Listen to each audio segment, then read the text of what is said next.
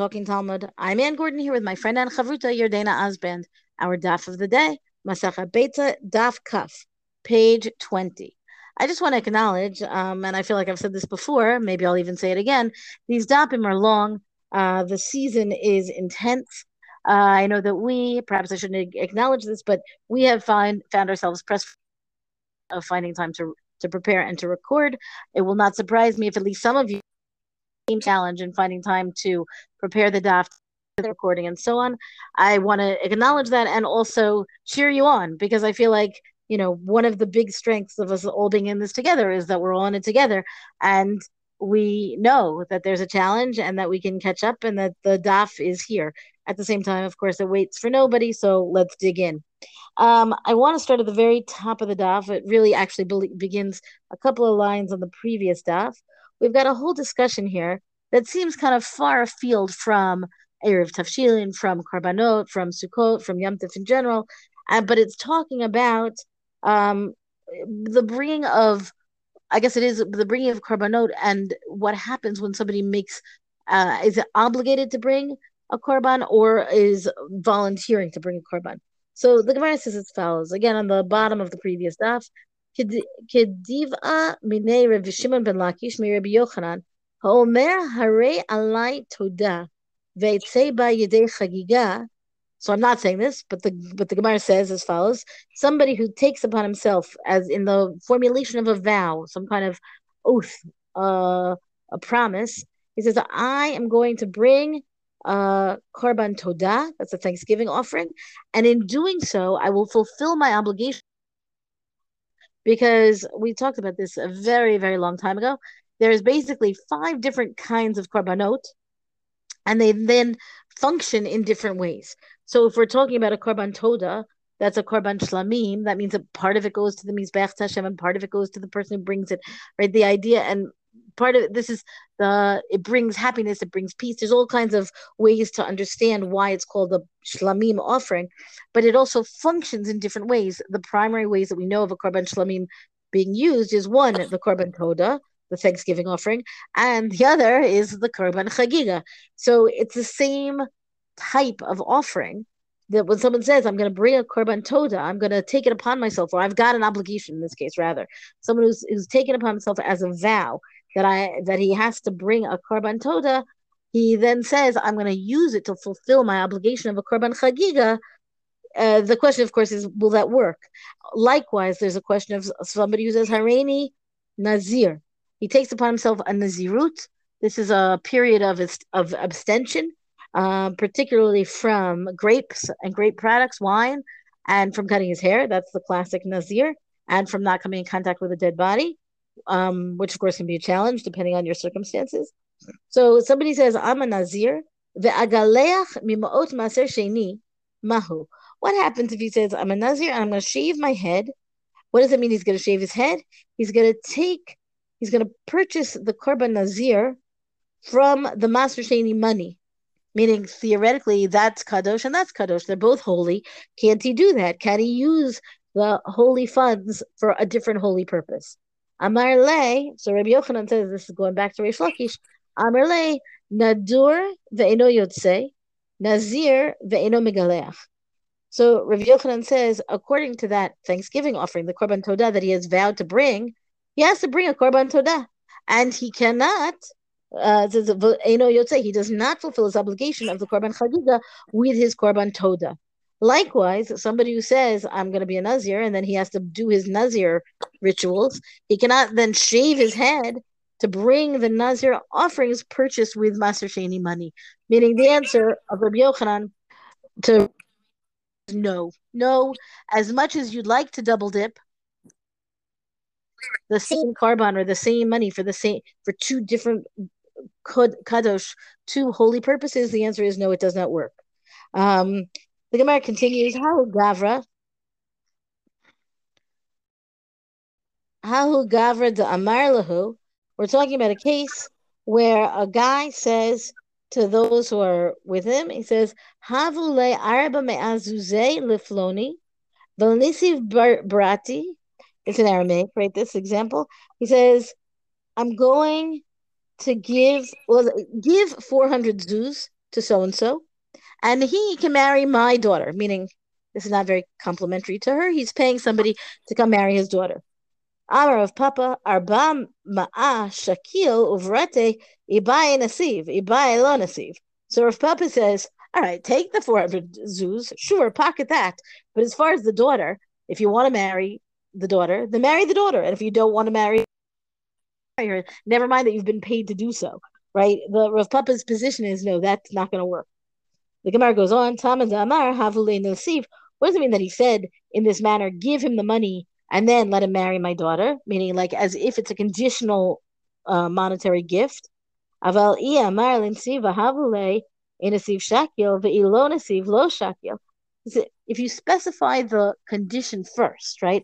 If you say, okay, he can marry my daughter and now give him the money, right? Then in that formulation, then it sounds like if he marries her, gets the money. If he doesn't marry her, he doesn't get the money because the marriage seems to be the money comes after the marriage in the sentence, which makes it sound contingent upon him following through with that, as opposed to the formulation that that we heard of initially, which is give him 400 zuz and let him marry my daughter. If anything, it sounds like you know he's allowed to marry the daughter because of the money, but he doesn't have to, and that's the rejection I think of Rav Papa of this premise, right? It's not it's not as we might react nowadays, like, oh come on, he's buying somebody off. That's not nice. That's not the issue. The issue is much more technical in terms of what kind of condition are you really making? Does it is it upheld as a condition? And I think that this little section here is talking about exactly this. Like when you have some kind of oath or some kind of promise or some kind of condition, and you're using your your words to um, make something obligatory, it has to actually work. And in each of these cases, it doesn't quite work. So I, I think this idea of sort of like mixing two things, uh, you know, you could see why somebody came up with the question or the notion of it. Um, yeah, for sure. for sure. I think it's a good question. I think that the, but I think that the answer is also very telling. Right. And I can't tell this was like a theoretical or th- this was actually practical. That's, I, you know, I always like to think about is this boundary pushing? Um, I'm not really sure her. Like, did they try to come up with this type of scenario? Or, you know, w- was this actually something that actually happened? Um, oh, I don't know. It reads to me like a hypothetical, but maybe I'm wrong about right. that. I agree with you. I think it reads more like a hypothetical, but you could see why someone would do it. Um, I'm gonna hop down to something that starts in the middle, the end of Amud Aleph and goes to Amud Bet, um, and is uh, a great story that's here on the staff. Um, and especially one because most of this masachet has been dealing with machlokot between Beit Shammai and Beit Hillel. So I think the story just you know brings the machloket less from the theoretical and more into the practical. Tana Rabbanan. Masa behela hazaken shevi olato azara lismocha le'abiyom tov. So there was a story where Hillel, right now we're not talking about Beit Shammai or Beit Hillel, but actual Beit Hillel, um, who uh, brought his, wanted to bring his burnt offering, right, to the temple and was going to do smicha on it. Chavar Alev Talmidei Shammai Hazaken. So basically, the students of Shammai, uh, of Shammai sort of gather around him and Amrulo, and they say to him, Mati Vashel Behemazo. And they basically say, What's the nature of this animal that you're bringing? In other words, they sort of want to, you know, start up with him because they are trying to prevent him from doing smicha because they believe you shouldn't do it because that's what their teacher taught. Amar lahem nikevahi uliziv shlamim uh. So he says it's a female, and I brought it as a peace offering because olot are always male offerings.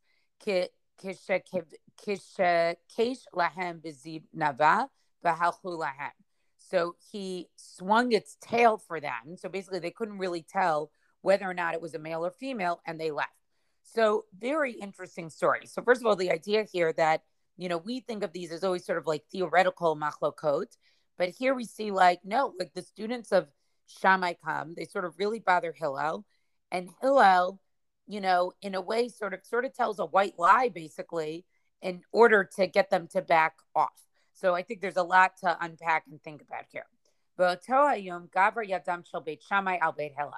And that day, when that incident became known, right? Because in sort of in a way, Hillel basically acquiesces and sort of says he agrees with Shammai. It's like he didn't say to them, "No, I'm still bringing this is a male animal and I'm bringing an ola." He basically says, "No, I'm following what you did. I brought a female and it's a shlamim." So on that day, Gavra Yadan Shel Beit Shammai Al Beit Hillel, right? That basically Beit Shammai gained the upper hand over Beit Hillel. And they sought to establish the halacha according to their opinion. And there was one elder, you know, student of Shammai, right? Ubaba ben Buta Shimon. His name was Baba ben Buta. But he knew that the halacha was like Beit Hillel. So think about this. In other words, you could have ascribed to a certain camp, right, or to a certain yeshiva, or to a certain school of thought, but you still know how we paskin. And he understood that we paskin like Beit, Beit Hillel. V'shalach ve'vi kol tzon kedar Yerushalayim v'hamidan ba'azara. And so he brought all of these, this great sheep from Kedar that were in Yerushalayim, and he put them in the Azara of the temple, Va'amar. Kol misha smoch yavo v'yismoch. Anybody who wants to come to do smicha should come and do smicha. Now, again, remember, this is an elder student of Beit Shammai. He's basically coming to sort of rectify the situation to make clear that we paskin like Hillel.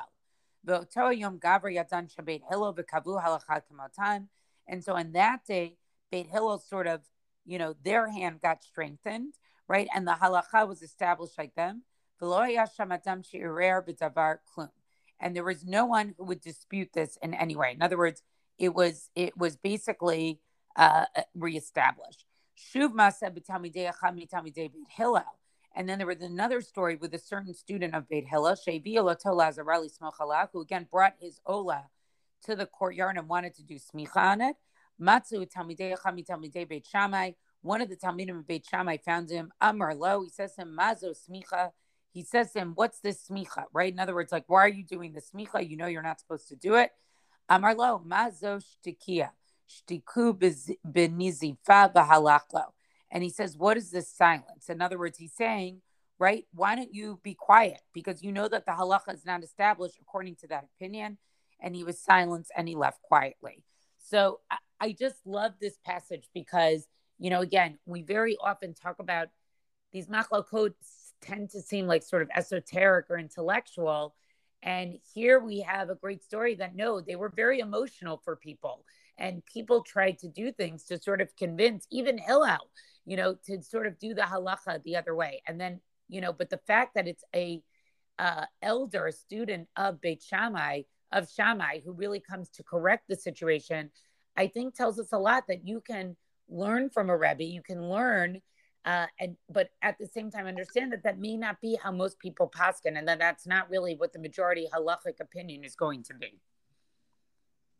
Um, yes, I think that's true.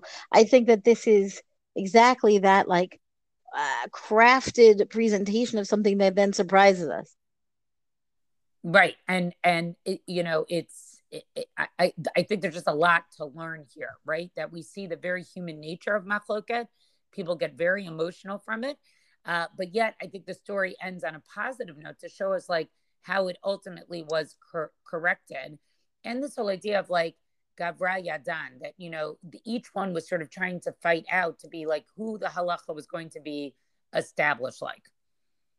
You would think they wouldn't need to, right? You would think we saw previously several dapim ago, right? This idea that, well, we already know it's always going to be Beit Hill. We don't need to fight it out. It seems that, you know, you say you're bringing the human factor here. I, I feel like I feel like it's almost more dramatic because it's less expected. That's what I mean by surprise. I, I, I, I, hear what you what you mean by that, right? Like it, it is surprising what happens here. Well, that's our daf discussion for the day. Rank us, review us on all major podcasts. Thank you to Rabbanit Michelle Farber for hosting us on the Hadran website. Let us know what you thought about this daf on our Talking Talmud Facebook page. And until tomorrow, go and learn. うん。